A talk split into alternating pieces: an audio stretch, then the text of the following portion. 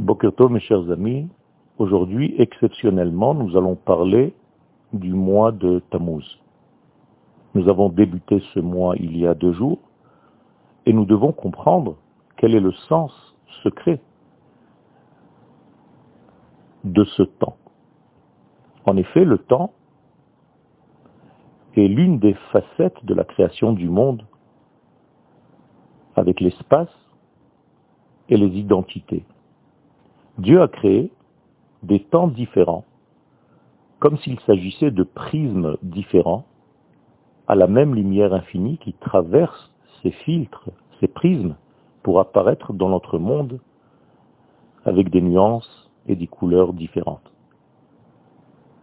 En d'autres termes, la lumière de l'infini traverse le filtre des temps et nous apparaît dans ce monde différemment chaque mois.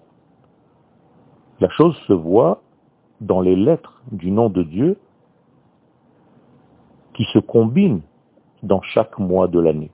Les quatre lettres Yud, Ke, Vav, Ke se combinent de différentes manières. Il y a douze permutations possibles, parce qu'il y a deux lettres communes, sinon il y aurait eu 24 permutations.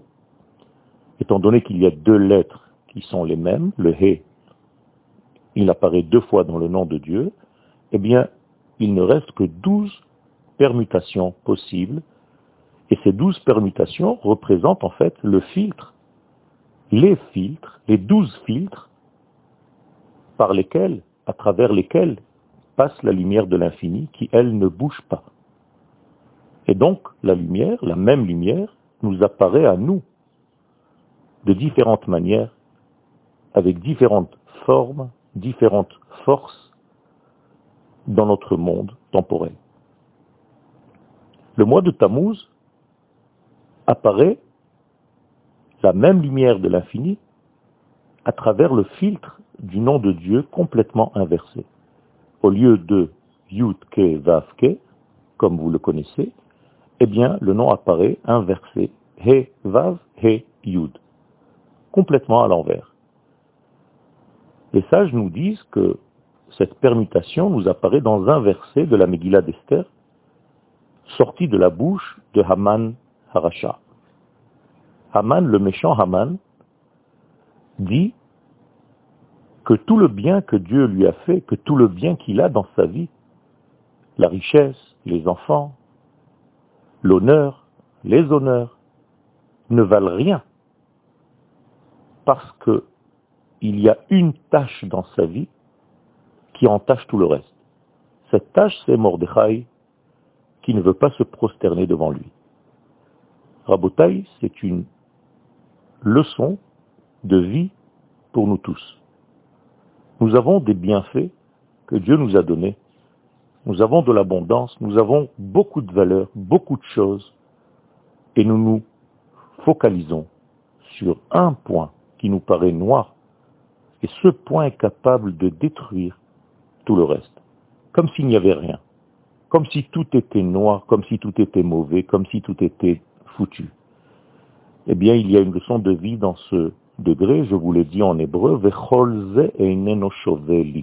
voilà ce que dit Haman, tout ce que j'ai ne, ne vaut rien.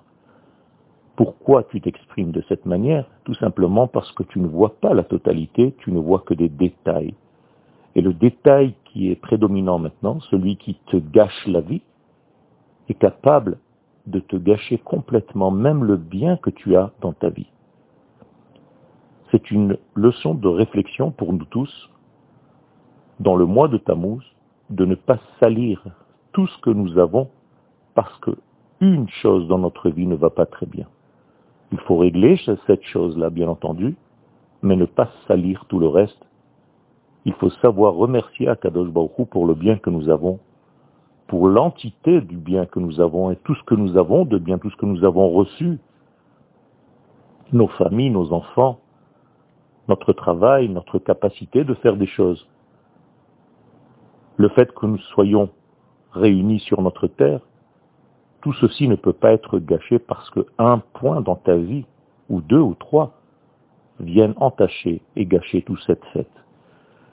Rabotaille, c'est une réflexion que je nous propose à tous de savoir voir le bien dans notre vie et ne pas tout salir parce que certains points noirs nous gênent. Une bonne journée à tous.